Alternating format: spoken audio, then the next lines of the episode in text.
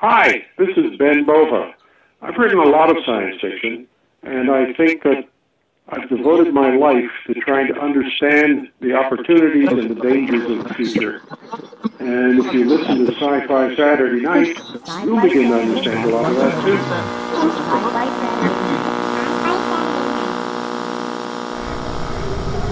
We will begin a mass invasion. Tell your people to surrender now and avoid war. Don't think you get me so easily! It is now time for us to put Earth under our rule. It's your sacred duty to tell us the truth. Confess, confess that you've been guilty of witchcraft. You expect me to believe that you can overrun the entire world? We cannot be defeated. We have never been defeated. That is the message Yeah, they're dead. They're all messed up. Sci-Fi Saturday Night.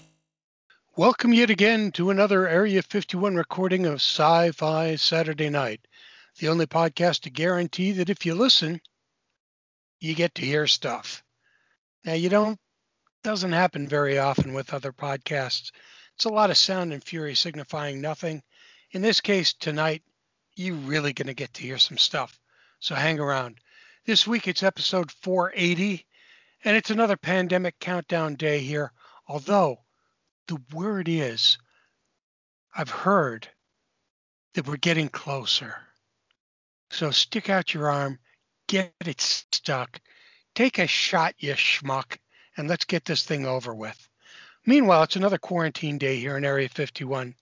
Tonight, space stuff. And frankly, I can't wait. So we're still in social distancing show mode. And because the whole world is caught up on, on Zoom and, and you know, frankly, I'm sick of Zoom. I don't know about you. I'm sick of Zoom. I'm sick of talking to people and, and watching the stutter steps. So like I, I want to get to the point where I can actually talk to somebody face to face. So I've got Commander Cam in his plastic bubble here in Area 51. Commander Cam, how you doing tonight? I'm doing good. You know, the, the bubble is actually rather cozy, you know. And, you know, the Captain Crunch that I put in there, you know, a few episodes back is, you know, only down to my ankles now. So, you know, might need I to I forgot to turn that. on the heating lamp the other day, and I'm, I'm sorry about that. Oh, Uh, don't I- worry. I, I discovered, you know, that I don't uh, need it all the time, you know. So Oh, okay, good. good.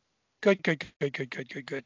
We're getting close to episode 500, and uh, I know that the planning is going along swimmingly for that. Um, so where are we at with that? Is this another veiled attempt to try to figure out what your special gift is? Always. Oh, okay. Well, I hate to break that to you, but you're not going to find out. In fact, I have uh, certain individuals have sworn me to secrecy that I can't tell you anything or divulge anything. But I will say that there are plans. In fact, that's all. I'm not. I'm not. I'm not going to say put the taser away, please. No, no, no. Okay. All right. I won't say any more. Okay. So we're, I think we're good. Okay, Let's first just, of all, let's just that let's just say wasn't a taser. Oh God, that wasn't okay. All right, all right, okay. We'll, we're, we can make a, a ton of that wasn't a taser jokes later, but that's Okay. for later. Okay. Anyhow, tonight, um, somebody handed me a book last week and said, Dome, you're going to love this book. And I said, Yeah, I've heard this before. And I read the first 50 pages and I said, Who wrote this book? and I went, Yeah. So send me the bio. And the bio starts with I'm a physicist and computer scientist, among other things. And I went, Okay, I'm intrigued. And I loved the book. And I loved the the about page. And the more I read about the guy and the more I read about the book, ah, holy crap. And now I would love to introduce the guy who I just kept going holy crap about. Edward M. Lerner. Ed, welcome to Sci Fi Saturday Night. Thanks for having me, Dome and Cameron. I'm uh, looking forward to a good conversation. And Again. besides, holy crap. Yeah. A wonderful blurb. Holy crap, man. The book is called Deja Doomed. And uh, can I just say, holy crap, this is a great book. You can say.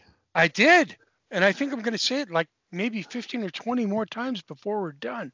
Man, you know, it's hard um, to find a good, sweet, sweet spot hard science fiction book anymore that's just great. It's not space opera. It's not. It's it's it's not. uh, It's just great science fiction in in the best definition of it. And then I I had to figure out where did this come from? Well, where did this come from? It came from man, your background and all the stuff that you've done, you know, with with Larry Niven prior to this, and and, and all of your other uh, your Interstellar Net series, which I hadn't known about, and your Company Man books, and and your the Dark Secret and all the rest. And man, why the hell didn't I know about you? What what rock was I hiding under? Holy shit! Tangent Online, you know, that review site, calls me the best science fiction author you've never heard of. Man, did they have you right? I mean, what the hell? I mean, Hugo Award, I, I've, all the awards that you've won, what the hell? I mean, good for you. Let's be fair, I was only nominated for a Hugo. I haven't won one yet. okay, Maybe hikers. and I mean, dur- during all this time, you, you've actually got the bona fides of, of doing shit. I mean, you actually did stuff. I was a NASA contractor for seven years. During all of that time, I was too darn busy to write much. Talk about injustice. Ah, and you were a physicist, you were a computer scientist. Yeah, I mean, y- and I mean, being able to do that before you were decided to become a writer, or Yep. maybe while you were writing, or maybe it inspired you to write, you got the theory down so that as you began to write, you knew what the hell you were writing about. That was the goal. I mean, how dare you get the facts right while you're putting this shit together? Should I slap my hand? No, I mean, Oh. what you should do is go, well, son of a bitch, you did it the right way. You know, I, There's a long tradition of science fiction, of scientists becoming science fiction authors. there sure the hell is, but those are always the good ones. And I mean, we were talking about that before, you know, we, we started the tape rolling.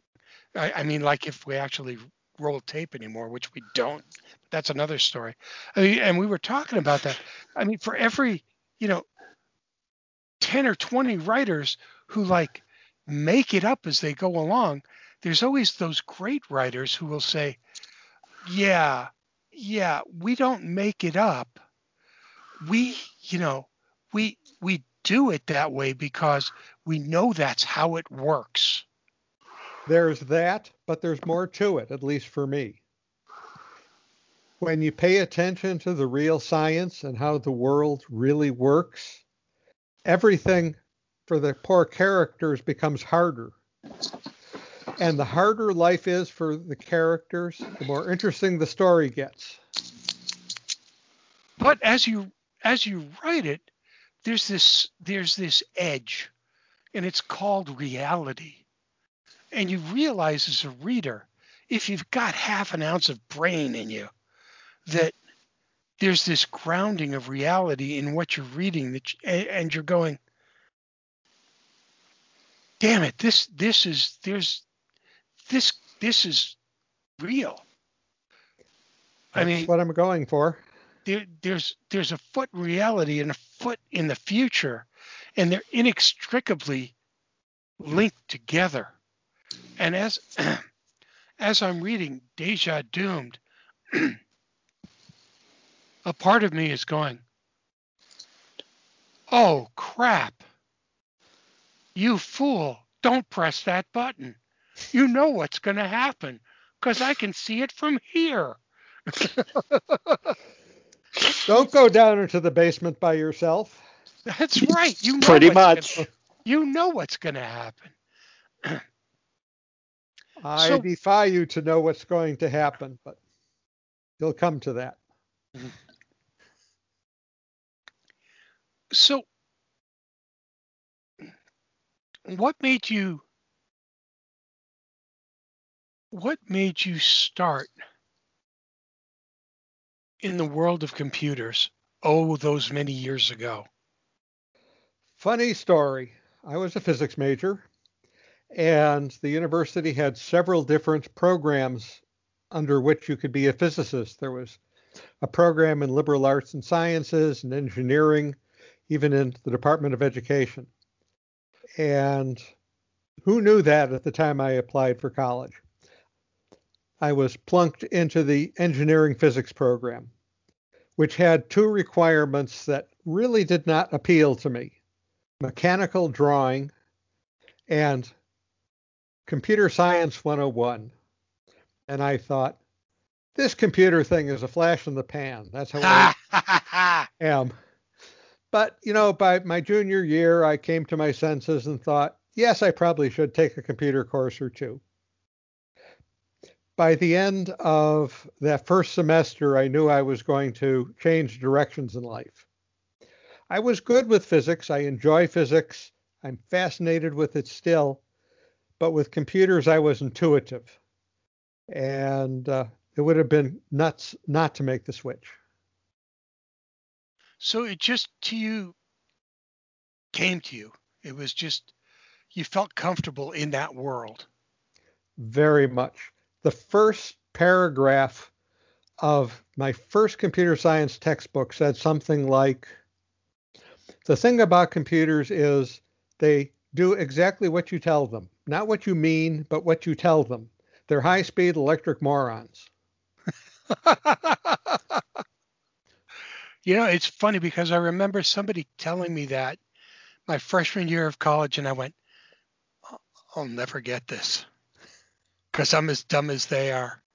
and it turns out I was right. I was as dumb as they were. So The how good news you, is they're getting smarter all the time. I know, I know, and it, it never fails to amaze me how dumb I can be and how how smart a computer can be. So how did you go from that to working at Bell Labs?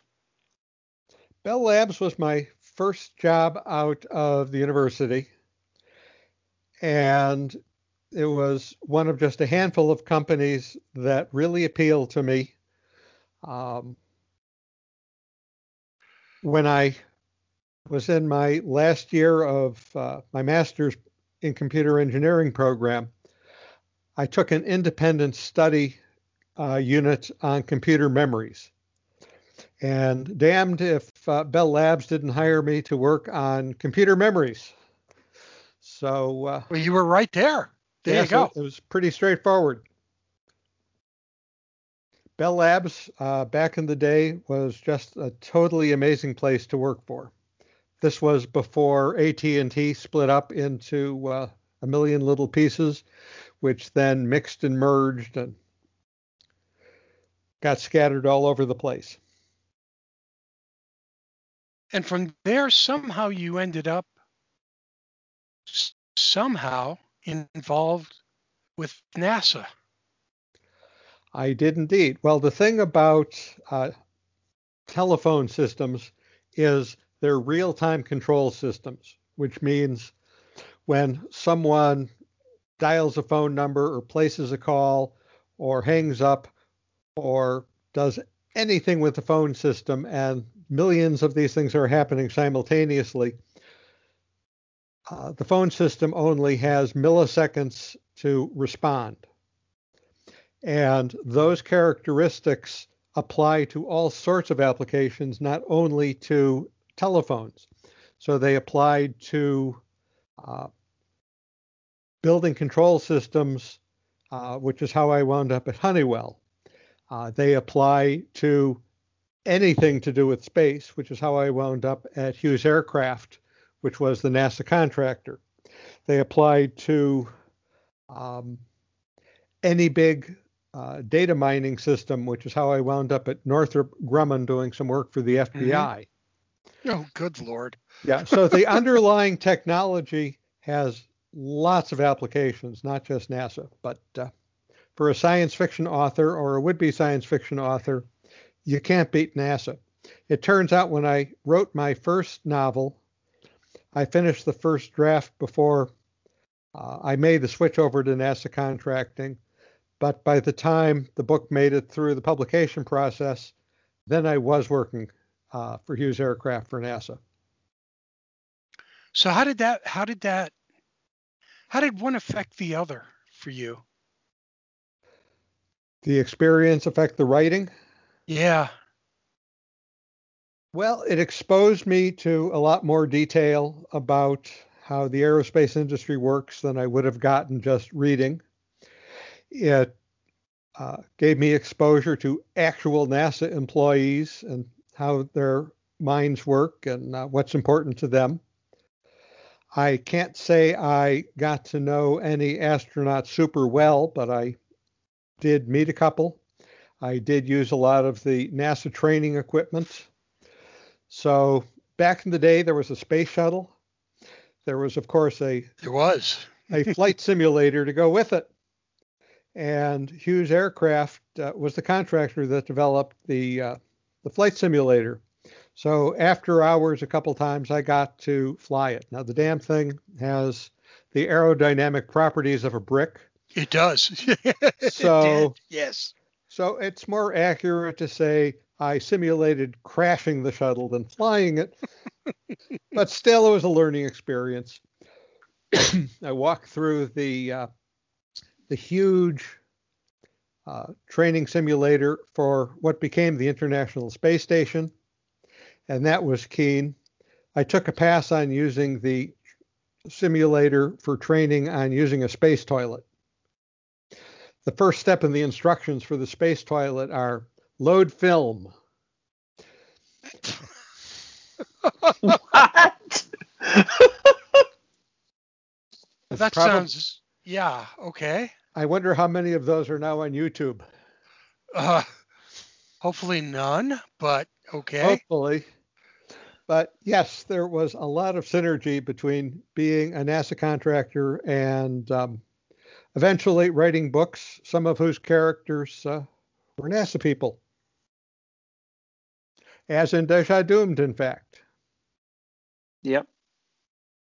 So let's let's talk for a little bit about uh, the book itself, which actually doesn't come out for another three weeks. May 25. Uh, May 25th. Um, Deja Doomed is set on the far side of the moon. Uh, part of the book on the far side. It'll dribble over onto the near side and then into uh, places more exotic. But I'm not and, going to be more specific. No, please don't. And it is set on a moon in the near future where settlements have occurred. Yes. And the settlements are primarily government driven uh, and not only government driven, but also uh, uh, kind of super secret government driven as well.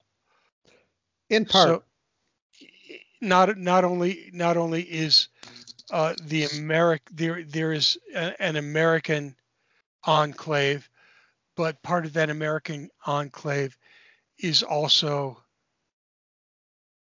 uh, run by the CIA. And it, part of the Russian mm-hmm. enclave is run by their super secret numer- numeraries as well. So that nothing is quite always as it seems.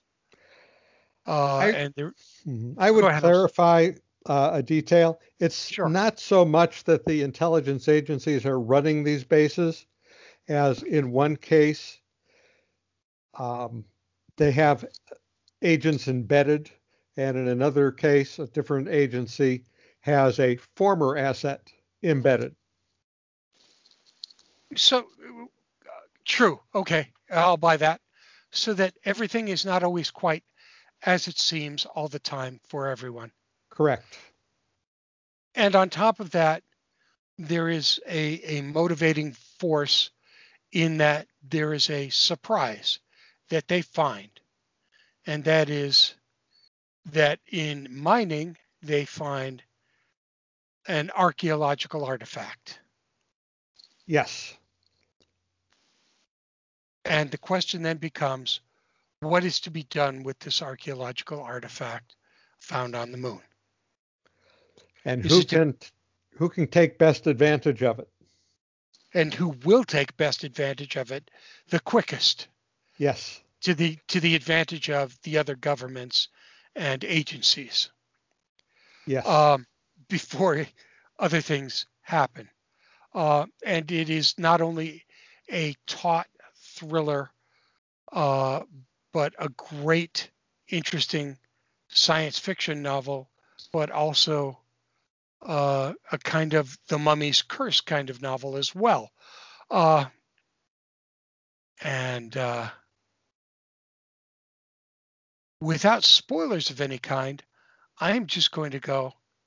I was so caught up in all of the different permutations of from Earth to the moon to the archaeological points of it to the science parts of it to the science fiction parts of it to my god uh, how did you keep a bible going for all of this because it, it is uh, layer upon layer upon layer of stuff going on through this it's very complex piece of work It has an intricate plot. Uh, yes, I had to keep a fair amount of outlining to keep straight what I was doing.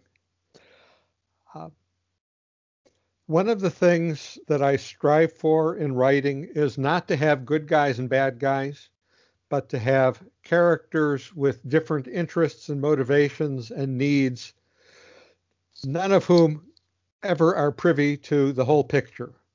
And so everyone is doing what they think best, but that doesn't mean they're getting along, and generally they don't because they have conflicting interests. And then the story un- unwinds, you know, peeling layers of the metaphorical onion as people find out more, or at least think they find out more. The story reveals itself um, very slowly, which I enjoyed. Um, and it reveals itself in a very realistic way. Uh, in in having a friend who is an archaeologist, um, and going through that dig the way you've done it on the moon, uh, which is in and of itself very interesting. What I was- go ahead. I'm sorry.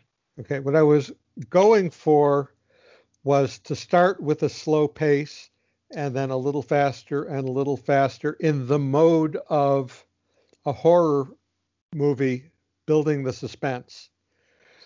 For a while, you just suspect and you think you know what's going on, and there will be surprises. And then you think you know what's going on, and there's a different surprise. And all the while, the stakes, and I won't say what the stakes are, keep getting more and more Higher and higher, right? higher. Yeah. Mhm. It's it's. I mean, you've you've done a terrific job with this book, and I can't, I can't uh, tell you how much I appreciate the thought that went into not just not just the different ways that it got plotted out, but the way in which you put the characters together as well. I mean, the the the Russian characters that are involved. Um, this may sound redundant, but are very Russian. uh, Good to know. And and the American they they rang true. And I mean there's there's very it there are very easy ways to make them become very mechanical. And they didn't come off that way at all. Uh, Ekaterina, for one, uh, came mm-hmm. off as, oh, just wonderful. Thanks. I think sometimes I think sometimes the relationships between Yevgeny and his equivalent Marcus seems to be very interesting. The way it's it's they they they they're looking at one another, especially in Yevgeny's case. And am I pronouncing that correctly? I think so. I'm not a native oh, Russian okay. speaker. All right, so so if there's somebody out there listening, maybe they can correct me. But uh, but the the the way that these characters interact and the way they're kind of trying to feel each other out, and especially in the case of Yevgeny, you have whole segments of, of where he's looking at Marcus and going, "Are you doing this for this reason? Are you, you know, are you spying on us at the same time we're trying to spy on you? Are you doing the same things we're doing?" And it's this wonderful little dance that he's doing with Marcus and Marcus is to a lesser degree doing with him. It's just it's so much fun. It's almost like you know it's it's almost like a, a buddy sort of thing is being formed there in a very weird sort of way. And I just love that relationship you created between those two characters. Thanks. Yeah, they were they were fun to write, and their uh, evolving relationship was fun to write. I'm wondering if this is part of a new uh, kind of setting for you of uh, uh, putting books uh, on the moon, uh, on other planets in in the near future coming up? I have done both near future and far future, so this isn't a, a total uh, exception. But uh, recently, I've focused more on near future stuff. Because this is this is truly great fun uh, for me thus far, and as I said, only about two thirds of the way through the book, so I'm speaking at a disadvantage right now. Um, it's so much fun, so much fun.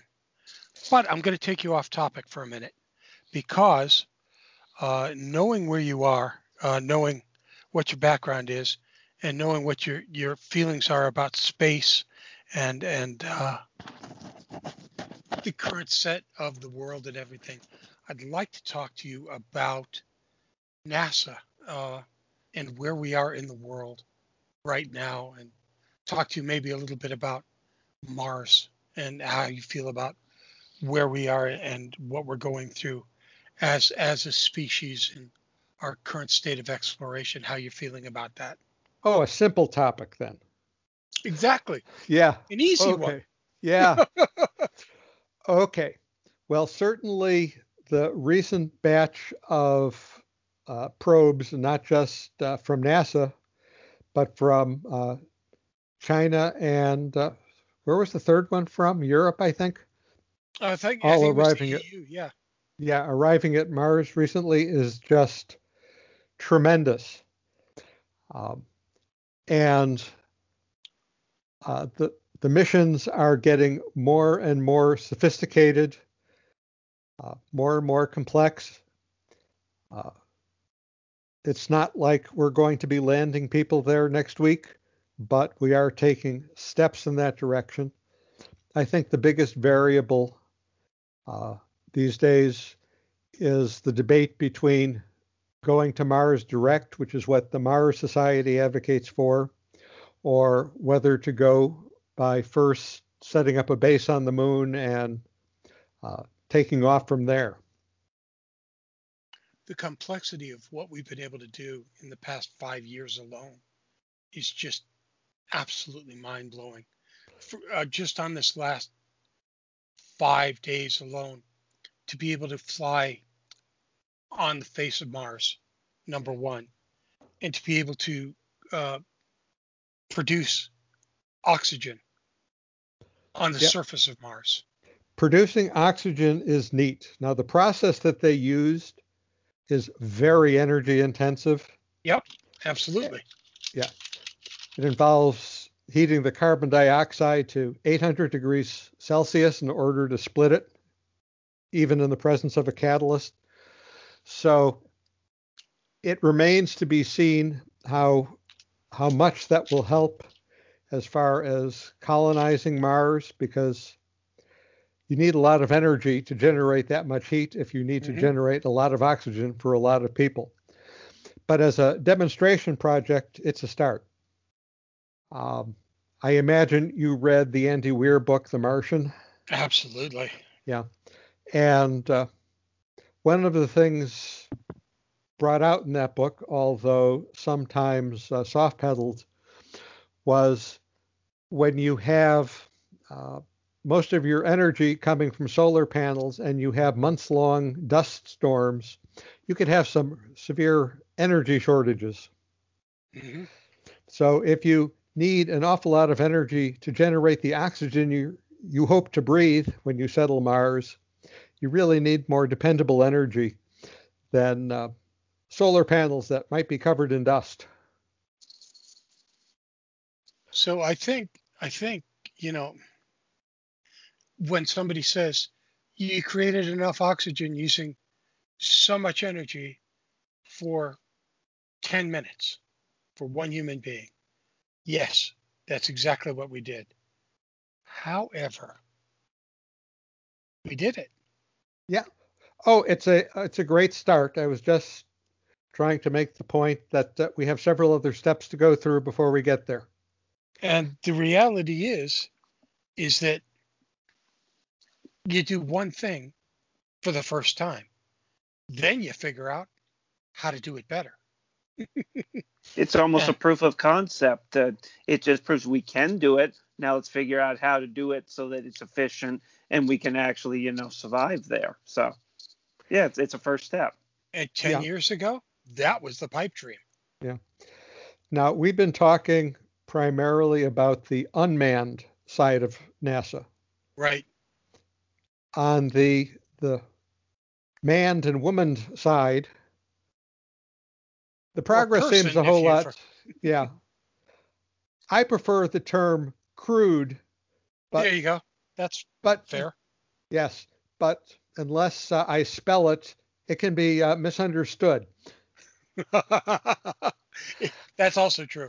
Yeah, so you know, for uh, ten years or so, maybe a little more, the United States had no ability to put human beings in space except to buy increasingly expensive rides from the Russians. Sure. We're just getting back to a capability we had decades ago with uh, with small capsules. So that's the negative side of things.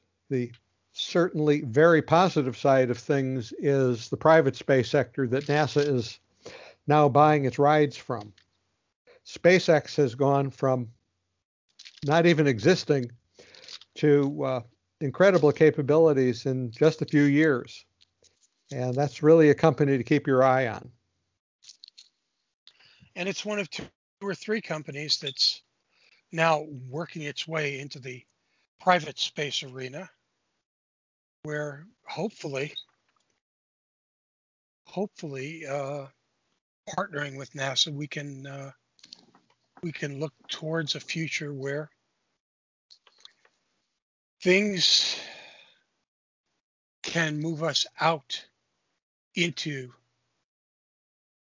um, where we once were and back again. And well beyond that, you know, the uh, Apollo missions were, uh, they only happened because we were in a Cold War competition with the Russians.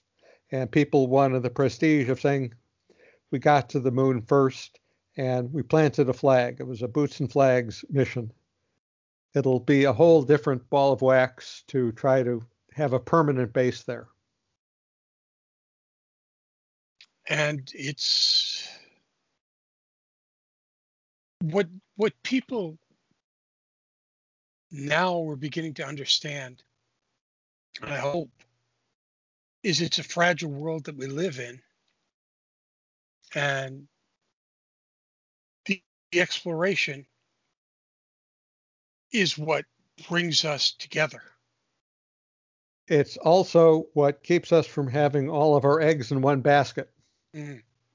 I am reasonably optimistic that the climate crisis we're in will eventually be solved. There is lots of good science and good creativity in that direction. But if I'm wrong, it would be nice to think we have uh, people established elsewhere. it's always a great idea. That's supposedly been Elon Musk's motivation for founding SpaceX. He apparently had an interview recently where uh, he pointed out very candidly that uh, the first people on Mars are going to have a decent chance of dying, but uh, that that's part of exploration. There's always a risk involved. Yes. But the risk involved in not trying is always greater. Yeah, you know, there's it, a lot. Sorry, go, go ahead. ahead. No, no, go ahead, please. That was so long ago, I forget what I was going to say. well, one of the things that. Sorry, Dom. No, go right ahead, Ken. Uh, no, because one of the things that you do you do bring up, and I think it's really cool, and I, and this is definitely not spoiling anything in the book, but it was one of the cool things I liked about it was that one of the other problems we have is here on Earth, if we just sit here for the rest of our lives as the human race, um, we have only limited resources here to a point, you know, because we mo- use things up, it's harder to extract those resources to make something new. And the one of the ideas, one of the reasons, you know, all of these groups, both countries and the Aitken, A T K E N, Aitken Group, or it's that corporation you created there that's on the South Pole. That uh, that I think it was like it's an international oh, Aitken, commercial. Aitken Basin is not a company; it's a geographic feature. Oh, so okay. It's I'm a sorry. Pla- I... That's fine. It's a place around the South Pole, a very deep uh, basin, and because it's at the pole, sunlight never touches it. Because ah. sunlight never touches it, ice can persist there for eons. And in fact, in recent years, we have discovered there is ice down there. It's so cold in the absence of any sunlight that not only can ice not melt, it cannot sublimate. And if we're going to colonize the moon, we need water both to drink and for oxygen and hydrogen for fuel. And you get that by mining the ice uh, at the Aitken Basin at the South Pole. Ah, okay. They see that was where I got a little confused. Thank you very much. I appreciate that clarification. But yeah, it's it's this place where you know all these people are doing this stuff, mining the ice. Then you have other people, like right at the very first chapter, is a virtual prospector who's sitting on Earth and he's rented this droid that's now you know going out over the over the uh, the moon looking for scraps of uh, of basically what are meteorite strikes on the backside of the moon you know that's all these materials and one of the things i really enjoyed about this book is it says there is a possibility if we're willing to move out from the from the world we're on right now towards the moon towards mars towards the asteroid belt there are materials out there that we can use to continue to build and to continue to grow and to continue to move outward. And that was one of the things I loved. That was just a, such a positive takeaway from just even the first half of the book or the first third of the book. And I was curious if you had to look in your crystal ball, how far out do you think that is where we could start, you know, realistically believing we could, you know, start excavating or mining the the moon or mining some of these places how far out do you think we are i mean you say near future is there you, you know if you were to take a guess what do you think that is how near we could do it within 10 years. Uh, wow. The way the world works, I don't expect it that fast. All right. I expect it in more like 20 or 30. And that would be not just the moon, but also uh, a subset of asteroids. Getting the asteroid belt is comparatively far away, but there's a subset of asteroids that uh, are in uh, near Earth orbits. And we tend to think of those as hazards because, you know, the dinosaurs found out they were a hazard. Uh, but mostly they don't hit us. And uh, some of them have incredible amounts of precious metal resources on them. And it turns out whether you're interested in near Earth objects uh, for defensive reasons or for uh, greed reasons because you want the resources, either way, you need to develop the same technology to get out to them. And once you're able to get out to them, if need be, you can give them a nudge to get them out of the way. Yep. Oh yeah, and that's something else you touch on in the book, and I th- thought that was wonderful, is the idea of we need to keep track of these things because we could end up like the dinosaurs, you know, while all our, our, our, you know arguing amongst ourselves. Next thing we know, what's that rock coming from the sky? Oh yeah, same thing that took out the, air, you know, yeah, one of those things. Yeah, my sometime collaborator Larry Niven said, the dinosaurs didn't have a space program, and look where it got them. See, see, I like that. I like that. Boy, there's the quote for you. The dinosaurs yep. didn't have a space program, and look where it got them. Oh, you know, if, if there's if there's a phrase that kind of kind of gels out what it is you do, it's like he saw technology and and he gave it a sense of whimsy and wit and then he made it his own and he made us all enjoy it.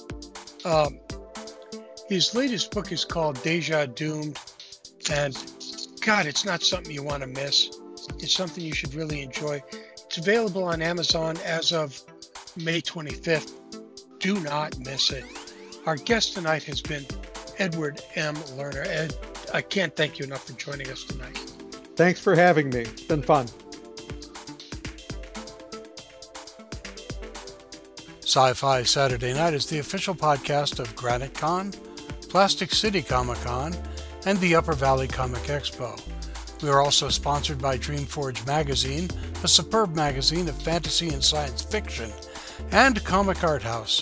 Visit Comic Art House for some of the best deals on original art from dozens of your favorite artists. And if you're looking for a really great gift book for that rapidly approaching semi annual Fairbanks Melt Days celebration, consider a look at Sci Fi Saturday Night's first anthology, My Peculiar Family, now on Amazon and BarnesandNoble.com. My Peculiar Family, the audiobook, is available on Audible, because I'm not sure where else you can find it. Our intro production was provided by Rob Watts. For more of his amazing stuff, just look at robwattsonline.com. And don't forget to try the Watt sauce. We have, we love it. Our outro was provided by Lawrence Made Me Cry. Their grooves can be found on lawrencemademecry.com. And a whole lot of love to Jojo and Celine. Many thanks to the gang from his booking books. Thank you, Captain Cam. This is Dome saying, Terry and Jeannie shared pain as lessons, shared joy increased. Thus do we all refute entropy. Better things are coming, Stacy. Stay strong, Liz. So, unless it's daytime, good night, everybody.